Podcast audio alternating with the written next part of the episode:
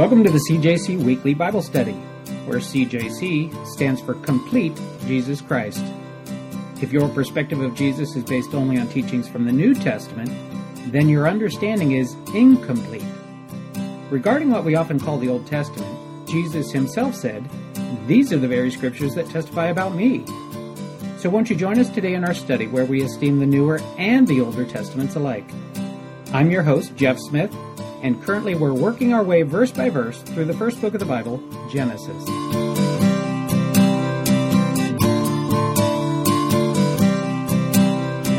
Genesis chapter 39. So, as you know, I've got three daughters. My kids are growing up fast, and one of the things that struck me as a, as a startling realization recently was that they had never played Monopoly before. And I thought, I am failing as a dad if I've never facilitated my kids having an opportunity to play Monopoly. And so we played Monopoly, and you're probably all familiar with the game of Monopoly, the board game. I like the old traditional version. There's lots of specialty versions that have come out, and I've played those. I don't really like those. I like the, the good old fashioned classic one. And you remember, you know, as you're moving your little pieces around around the board, that uh, the variety of spots that you could end up, you know, landing on. And one of them is community chest. And community chest, you'll remember, you, you pick up a card, and there's there's the chance cards and the community chest cards, and and some of the cards are good, and some of them are bad. And so if you land on community chest, and, and if you were to pick up this card, you probably recognize this one. This is the you see the go to jail card, right? And everybody knows what the rest of this card says: go to jail, go directly to jail. Do not pass go. Do not collect two hundred dollars. This is the go to jail card. The reason I'm showing you this today is kind of a to remind us of where we're at. Joseph, he's gone to jail, right? And his reason for going to jail, in some ways, it didn't seem to be any more. It didn't seem to make any more sense than maybe us landing on the community chest pile and pulling the card. It wasn't anything that he had done wrong. It wasn't anything he had done bad. He just landed on the wrong spot. He was in the wrong place at the wrong time, and he ends up going to jail because of what ends up happening with Potiphar's wife and the story that Potiphar's wife ends up telling Potiphar. So that's where we're picking up today. He is in jail, and uh, verse 22, if you look at chapter 39, verse 22, what does it say there? Somebody mind reading that one? So the warden put Joseph in charge of all those held in the prison, and he was made responsible for all that was done there.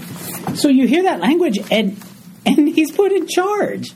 Joseph is put in charge. Have we seen this happen yet so far in Joseph's life? We have. It's the same kind of thing that happened in Potiphar's house. Joseph was recognized as being a capable young man, and he's put in charge of Potiphar's house, and then you know, that all fell apart. And now he's in jail, and the jailer seems to recognize that he is a capable young man, and he's put in charge as well. Mm-hmm. Now, when I say uh, capable young man, when I say young man, we should probably talk about his age a little bit right now. He was, just to give you a, a little basis or a little background of, of where we're at, he was sold by his brothers to the people that ended up taking him to Egypt. He was sold at 17.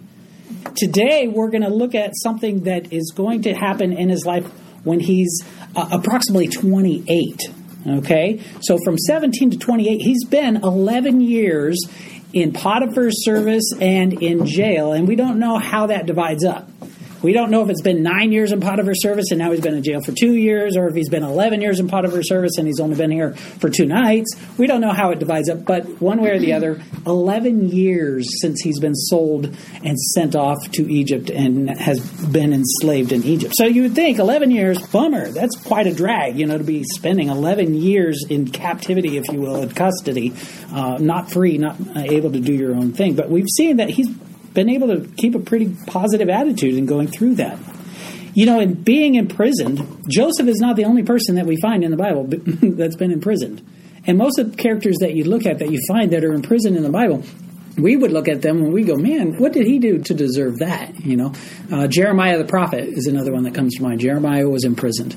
Uh, you also had Samson. Remember that? Okay, Samson made some bad choices, but anyway, Samson ends up being imprisoned. You had also in the New Testament, you're looking at Paul and Silas. Mm-hmm. They were imprisoned. You had Peter. Uh, in fact, in one passage in the book of Acts, in Acts chapter five, it talks about Peter and all the other apostles. so it sounds like uh, mm, sounds like a whole group of at least eleven of them were imprisoned there. You also had Paul, uh, before he was Paul, he was Saul. And uh, what was his job right after the stoning of Stephen?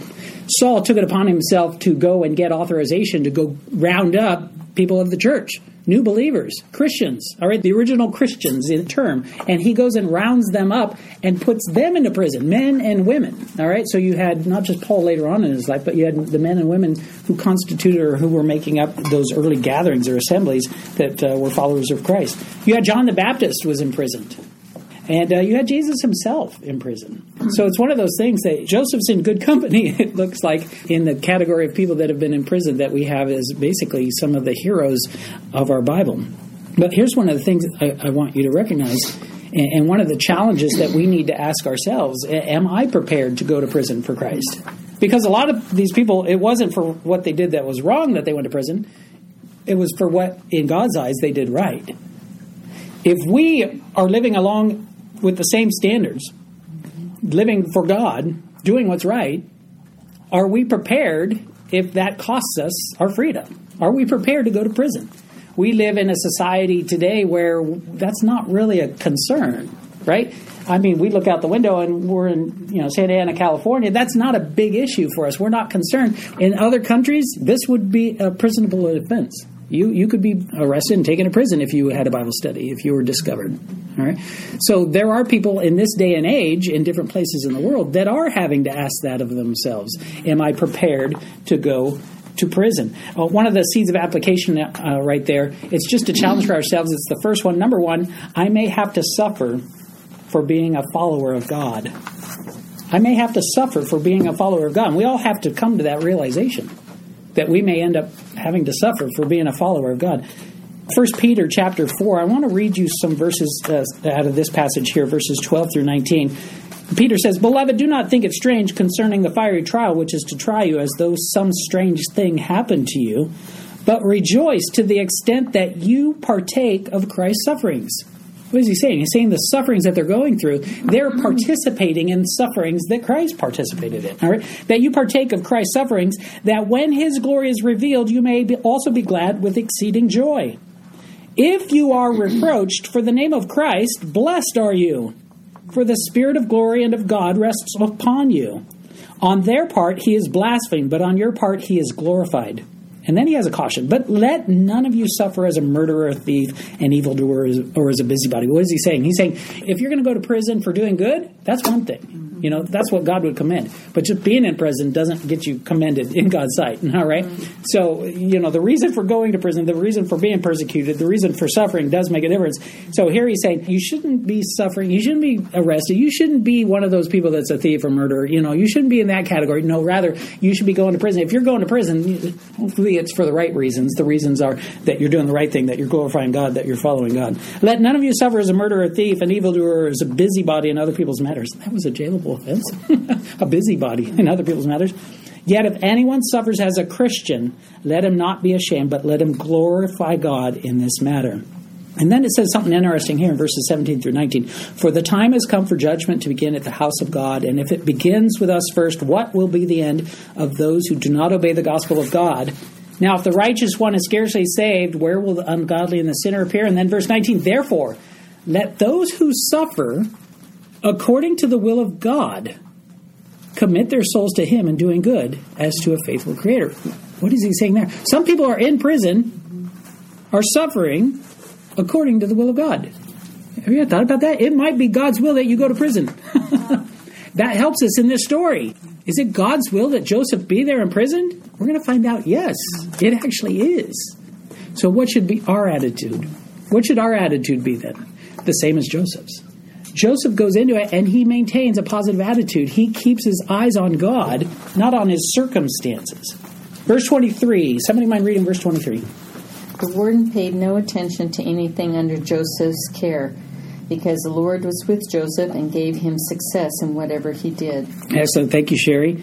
Here we have the fourth time in this verse right here, the Lord was with him. It's the fourth time that we've seen in Genesis chapter 39 that we're reminded that the Lord is with Joseph. This is the fourth of those four times. The other times that you find those are in verses 2 and 3, and then verses 21 and 23. The Lord was with him. The Lord is with Joseph. That seems to be the key. As to his ability to keep a positive attitude while he's in prison of all places, right? So God is with him, the Lord is with him, and uh, wouldn't that be enough for us? If that's enough for Joseph, shouldn't that be enough for us as well? That if we could just have some assurance that the Lord was with us, maybe that would help us through our difficult times. I want you to go to the book of Matthew, the Gospel of Matthew, the New Testament, first book of the New Testament, and go to Matthew, the very last verse. So you might as well turn to the book of Mark, right? the very last verse in the book of Matthew. Which chapter? It's going to be chapter last. 28 and verse 20. This is part of the Great Commission. The Great Commission, you'll recognize, starts in verse 19. Actually, it starts in verse 18, where Jesus ends up saying to them, uh, in fact, I'll read 18 and 19. Then Jesus came and spoke to them, saying, All authority has been given to me in heaven and on earth. Go, therefore, and make disciples of all nations, baptizing them in the, in the name of the Father and of the Son and the Holy Spirit. And then verse 20. What does he say in verse 20? Teaching them to observe all things that I have commanded you, and lo, I am with you always. Who's he talking to? He's talking to his disciples. He's talking to his followers. Are you a follower of God? Are you a follower of Jesus? If you're a follower of Jesus, does the Great Commission still apply to you? Yes, it does. You're still to go and make disciples. If this still applies to you, if you're a follower of Jesus and the Great Commission still applies to you, is he with you? Yes, he is. I am with you always. The same God that is standing and, and being with Joseph in prison is the same God that would say to you, I am with you. And he adds that extra word, always. I am with you always. That same God goes with you who went with Joseph. I am with you always. The Preacher's Outline Study Bible has this to say, and, and I love how it says this Joseph was a prosperous and successful man. Because if you look at the end of that verse, what do you see? The Lord was with him, and whatever he did, the Lord made it prosper. He's an inmate. how, how can you be made to prosper? You're an inmate, right? So the Preacher's Outline Study Bible says Joseph was a prosperous and successful man. How can it be said that a slave is prosperous? A man who is nothing but chattel property, who has no rights of his own. The answer is so often missed. Prosperity and success do not depend upon circumstances, but upon character and attitude. Let me read that last part again. Prosperity and success do not depend upon circumstances. Do not depend on circumstances, but upon character and attitude. I love how that brings that out because so often we let circumstances drown us. And really, what are we supposed to do? We're supposed to rise above the circumstances. The seed of application that I've got there for you, the next one that you have, uh, number two, it says, If you have everything but God, you have nothing. But if you have nothing but God, you have everything. That's the next one to fill in. Esther guessed right. She's saying over there. little, little holy gloating going on over there. if you have everything but God, you have nothing. But if you have nothing but God, you have Can you say everything. that? Um, Say that again. no, Oh. the prosperity and success. Prosperity and success do not depend upon circumstances, But on but upon character and attitude. And that's a quote, obviously, that I mentioned. It's not original with me. It's from the Preacher's Outline Study Bible. And then I've also got down here a verse that, that's good to remind us all of how, how, can, how can this be possible? Give, give me one more passage how this can be possible. Philippians 4.13, I can do all things through Christ who strengthens me, including be imprisoned. Joseph is in prison. All right, if I have to go down down that pathway, if I have to walk in those footsteps, all right, um, I have the assurance. Philippians 4.13, I can do all things through Christ who strengthens me. Genesis chapter 40, verse 1. It came to pass after these things. We don't know how much time has gone by. Could be a, a month, a week, a year. It doesn't matter. Uh, We don't know. But somewhere in that 11 year period that we were talking about, somewhere where he is, like I said, 28 years old in, in this. It came to pass after these things that the butler and the baker of the, the king of Egypt, what's another name for the king of Egypt? For Pharaoh. Pharaoh. there you go. Good job. Uh, that the baker and the butler for the king of Egypt offended their lord, the king of Egypt. Now, I want you. I want you to notice here. It just says the baker and the butler, but the word that's actually used there is indicating the boss of the bakers and the boss of the butlers. And we'll see that more as we get on to the next verse. Uh, but here you have these people of great rank and importance, according to Jamieson, Fausset, and Brown. Uh, it says the butler. He's not only the cupbearer, but overseer of the royal vineyards as well as the cellars, having probably some hundreds of people under him. And the baker or the cook had the superintendence of everything related to the providing and preparing of meats for the royal table. Both officers, especially the former, were in ancient Egypt always persons of great rank and importance. That's the key I want you to recognize right now. These two people that are in the jail, that are in the prison with Joseph, are people of great rank and importance. And from the confidential nature of their employment, as well as their access to the royal presence, they were generally the highest nobles or princes of the blood. All right. So these are people. If you've ever seen the, the children's story, right, that has Joseph in prison, and then you see the baker on the butler, they're kind of goofy looking. You know, almost without without uh, exception, they're kind of goofy looking figures. But no, these are these are almost nobility. These are people of very high rank, very much trusted by Pharaoh, and you can see why. I mean, if one of them's in charge of what the Pharaoh's going to drink, and the other one's in charge of what the Pharaoh's going to eat, he's trusting his life to these people and they are in charge of everybody back behind the swinging door that's in the kitchen, right? So everything that comes out, these two are the ones in charge. If somebody's going to try to poison Pharaoh, these two are going to be held accountable. One of these two, or if not both. So what happens? We don't know. Somehow they offended their Lord the King. Somehow they offended Pharaoh. I don't know. Did mm-hmm. Pharaoh go to bed one night and in the middle of the night go, I don't feel good? Mm-hmm. was he in such physical pain that maybe he thought somebody was trying to poison him? That's a possibility for some reason, the Pharaoh says that guy in charge of all the people that have to do with the food, and that guy in charge of all the people having to do with my drink. I, I don't feel good today, and those two put him in prison. So they're in prison now where Joseph is. Regarding uh, what you see there in, in chapter 40, verse 1, where it says they offended their Lord the King, that word offended right there uh, New King James Study Bible has this and brings that uh, this part of it out. The butler and the baker of the king were important offices in the royal court. Offended stands for the word ordinarily translated as sinned. Its principal meaning is to miss the mark. But the nature of their offense is, is not explained. So here you have kind of an interesting word that the word is being used as offended, but it also means sinned. What does that mean for us? Here's what I want to draw out from this. We've all sinned, right? The Bible says that for all have sinned. In fact, Romans 3.23, for all have sinned and fall short of the glory of God. In fact, if you're filling in your blanks, Esther's filling in hers already, all have sinned, spiritually missed the mark. We've all sinned. Maybe we didn't try to poison the Pharaoh, okay? But that's not necessary. Here's what I'm trying to say.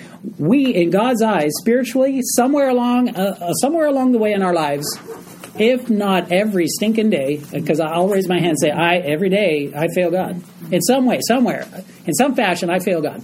Maybe it's something I say. Maybe it's something I think. Maybe it's something I do. I sin every day. I fail my Lord every day. I miss the mark every day. What does it look like to miss the mark? If you picture an archer and they've got that bullseye target, you know, pulling back and letting go of the arrow and it doesn't quite go in the center. They're not Robin Hood. They're going to miss the mark. All right. And so, what does that look like spiritually? We we fail somewhere, some way along the way. We fail and we sin. We sin every day. For all have sinned and fall short of the glory of God. I almost can't give Romans three twenty three though without giving the rest of the gospel message, right? Because that's bad news. If you leave it at that, you're just like, well, great.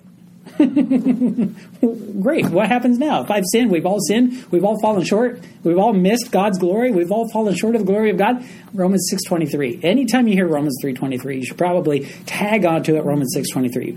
For the wages of sin is death, but the gift of God is eternal life in Christ Jesus our Lord. All right. There's your good news. all right. So I'm just giving that additional part to you right now. Moving on to verse two. And Pharaoh was angry with the two officers the chief butler and the chief baker. Here we have the phrases chief butler, chief baker. Uh, now you can start to see, oh, they're in charge of other people. Verse 3 So he put them in custody in the house of the captain of the guard. Have we seen that phrase before, the captain of the guard? Turn to chapter 37, verse 36. Somebody mind reading chapter 37, verse 36? Now the Midianites had sold him in Egypt to Potiphar, an officer of Pharaoh and captain of the guard. Oh, that's interesting. And who was who was it that was sold in that passage there? Joseph. That was Joseph. When Joseph was sold as a slave in Egypt, he was sold to Potiphar, who's described as captain of the guard. Somebody mind reading verse uh, chapter 39, verse 1. Now Joseph had been taken down to Egypt. Potiphar, an Egyptian who was once of Pharaoh's officials, the captain of the guard, brought him from the Israelites who had taken him there. Interesting. So here we have in chapter 40, verse 3, that Pharaoh puts these two guys into custody in the house of the captain of the guard. It sounds like it sounds like they're in the house or in the custody in, in the same building or joined building as Pharaoh is. Hmm, that's interesting. Joseph was thrown into prison by Potiphar, and it sounds like maybe Potiphar's kind of keeping him close. Maybe he's hoping to restore him someday. We're reading between the lines. I know that, but I just throw that out there. That's kind of interesting that it mentions Captain of the Guard, who so far that's described to Potiphar. And then, uh, so Joseph is confined in this place where these two high ranking, very important people are imprisoned. Here's what I want you to notice on your seed of application, the next one that you have there. God may have for you some divine appointments. God may send into your life people that He wants you to connect with, right? He wants you to, to connect with. Here, this is obviously going on. Did God want Joseph in prison? Yes. It's God's will that Joseph is in prison right now. How do we have any sort of clue that that's the case? Because he's being put into connection with these two characters, with these two figures, these important officials in Pharaoh's court. So these two guys are put into the same place, the same prison that Joseph is confined in. Verse 4 And the captain of the guard charged Joseph with them, and he served them so that they were in custody for a while. Again, a time statement. Um, we don't know how long this has been. But in verse 5 Then the butler and the baker of the king of Egypt, who were confined in the prison, had a dream. Both of them. Each man's dream in one night, and each man's dream with its own interpretation. Now, I want to say here, this last part where it uses the word interpretation, this is the first time this Hebrew word appears in our Bibles, having to do with interpretation, and we're going to talk a little bit more about that next week. This is going to be a little bit of a cliffhanger in that sense, all right? But they both end up having a dream. In the Bible, it's not uncommon to run across people who look to dreams as a way of God communicating to them. All right. In fact, you have Daniel. A significant part of the book of Daniel is Daniel providing interpretations for dreams that change the course of history of, the, of, what we have in the Bible. What I want to say now, though, is if you look at Hebrews, the way that the book of Hebrews opens up, Hebrews chapter 1, verses 1 and 2 says this God, who at various times and in various ways, I would submit to you, including dreams, God, who at various times and in various ways spoke in times past to the fathers by the prophets, has in these last days spoken to us by his Son. What does that mean? Here's what that means don't put a whole lot of effort in trying to get a dream from God. Don't put a whole lot of effort in trying to interpret a dream you had last night as God, what are you trying to say to me? Okay? Because what that means is here's what you need for God to guide you the Holy Spirit and His holy word are the things that you need to guide you. Don't look for dreams to be your guides. Don't look for dreams to supersede God's word. We had somebody in our church, and uh, I had a dream that I'm supposed to leave my wife and I'm supposed to marry this other girl who's very fine. You know, and it's like, no, that that is not God speaking to you. Oh, yeah, I'm sure God was trying to tell me that that's what I'm supposed to. No, He's not. Dreams will never contradict God's word. If it's a dream from God, it will never contradict God's word. If you have a dream that contradicts God's word, then it's not a dream from God. All right, so that's one of your next things to fill in. Dreams from God will not contradict His word, and I and I would even say, don't even look for a dream from God. Don't look for God to visit you in the night and to change your thoughts on something and to direct you through dreams. No, He provides guidance and counsel here. Look to God's word, not for dreams. Preacher's Outline Study Bible says this God has used dreams in the lives of people, but not often. Believers are not, therefore, to be seeking dreams from God, nor seeking to find guidance and strength in their dreams. God has given us His Word, the Holy Bible and Scripture, and His precious Holy Spirit to guide and strengthen us. They are our guide, not dreams nor anything else. In fact, believers need no guidance or strength other than that of God's Spirit and God's Word. What more could we ever desire or need than God Himself and His Word? And then verse 6 here, Genesis chapter 40, verse 6. Somebody mind reading that one? Joseph came into them in the morning and looked at them and saw that they were sad. Excellent. Thank you, Mike. He saw that they were sad. Victor P. Hamilton says regarding this verse, they are more disturbed by their dreams than they are by their incarceration. uh, seed of application there. Here's what I want to say stay sensitive to the hurts of others. Mm. Joseph's in prison, and he had all the reason in the world to say, Oh, woe is me, pity party, boo hoo, and you would miss that somebody else is hurting. You would miss that somebody else is in need. You would miss maybe that somebody else is set there by God as a divine appointment for you. And then what do we see in verse 7? Somebody might read in verse 7. So he asked Pharaoh's officers who were with him in the custody of the Lord's house, saying, Why do you look so sad today? Why do you look so sad today? Not only does he notice that they're sad, he actually confronts them on it. He talks to them about it. He invites conversation. Um, Galatians chapter 6, verse 2 says, Bear ye one another's burdens, and so fulfill the law of Christ. So to see the application here, bear one another's burdens. The uh, preacher's commentary says, Apparently, it had not occurred to Joseph that some people find being in prison an adequate reason for sadness. He's like, Why are you guys sad? Like being in prison is not enough. All right. He recognized that something was different on this day. He recognized that they were in a condition or a state that wasn't the same as he had seen in them the day before that. No matter how bad our circumstances are, this is from the Preacher's Outline Study Bible. No matter how bad our circumstances are, God wants us to learn from them. He wants us to learn to care for others and to be kind to them, even while we are suffering and hurting. Did you know you can be a minister even while you are suffering and hurting? We feel like when we're suffering we're hurting, oh, I just need somebody to minister to me. And not to take away that maybe that is a need that you do have, but it doesn't mean that you can't minister to others at the same time even while we are suffering and hurting. We are to be concerned for others even while we are suffering and walking through the trials of life. Bear one another's burdens. That's the one that we've just filled in. And then the first half of verse 8 and they said to him, We each have had a dream, and there is no interpreter of it. You see, back then in Pharaoh's court, you had professionals, people that were paid to provide interpretations for dreams, but they're cut off from them they're in prison. Now they're thinking, oh dear, I've had a dream and I, I, I, don't know how to find out what the dream means because they read so much into dreams. In fact, the Egyptians and the Babylonians, they had books on how to interpret dreams.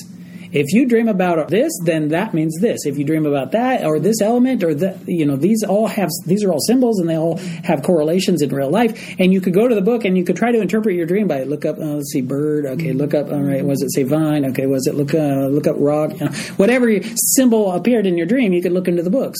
And the people that held the books were paid well for their services to interpret the dreams. But here, oh dear, they don't have an interpreter. I wonder how this is going to turn out. Let's close in prayer. Heavenly Father, we praise you and thank you for your word. We thank you, Lord, that uh, we don't have to wonder each night if you're going to speak to us through a dream, but rather we have every minute of the day readily accessible to us your word. And we have every minute of the day your spirit ministering to us, leading us and guiding us in all truth. We pray that you would help us, Lord, to avail ourselves of this precious treasure that we have so readily accessible your holy word. Help us, Lord, not to look to tarot cards or strange uh, incantations or strange um, patterns or practices of the occult. Help us not to look to dreams, but to look to your word, Lord, that you've laid it out there for us. Go with us now. Help us, Lord, to be salt and light. In Jesus' name, amen. amen. All right. You guys have a wonderful week.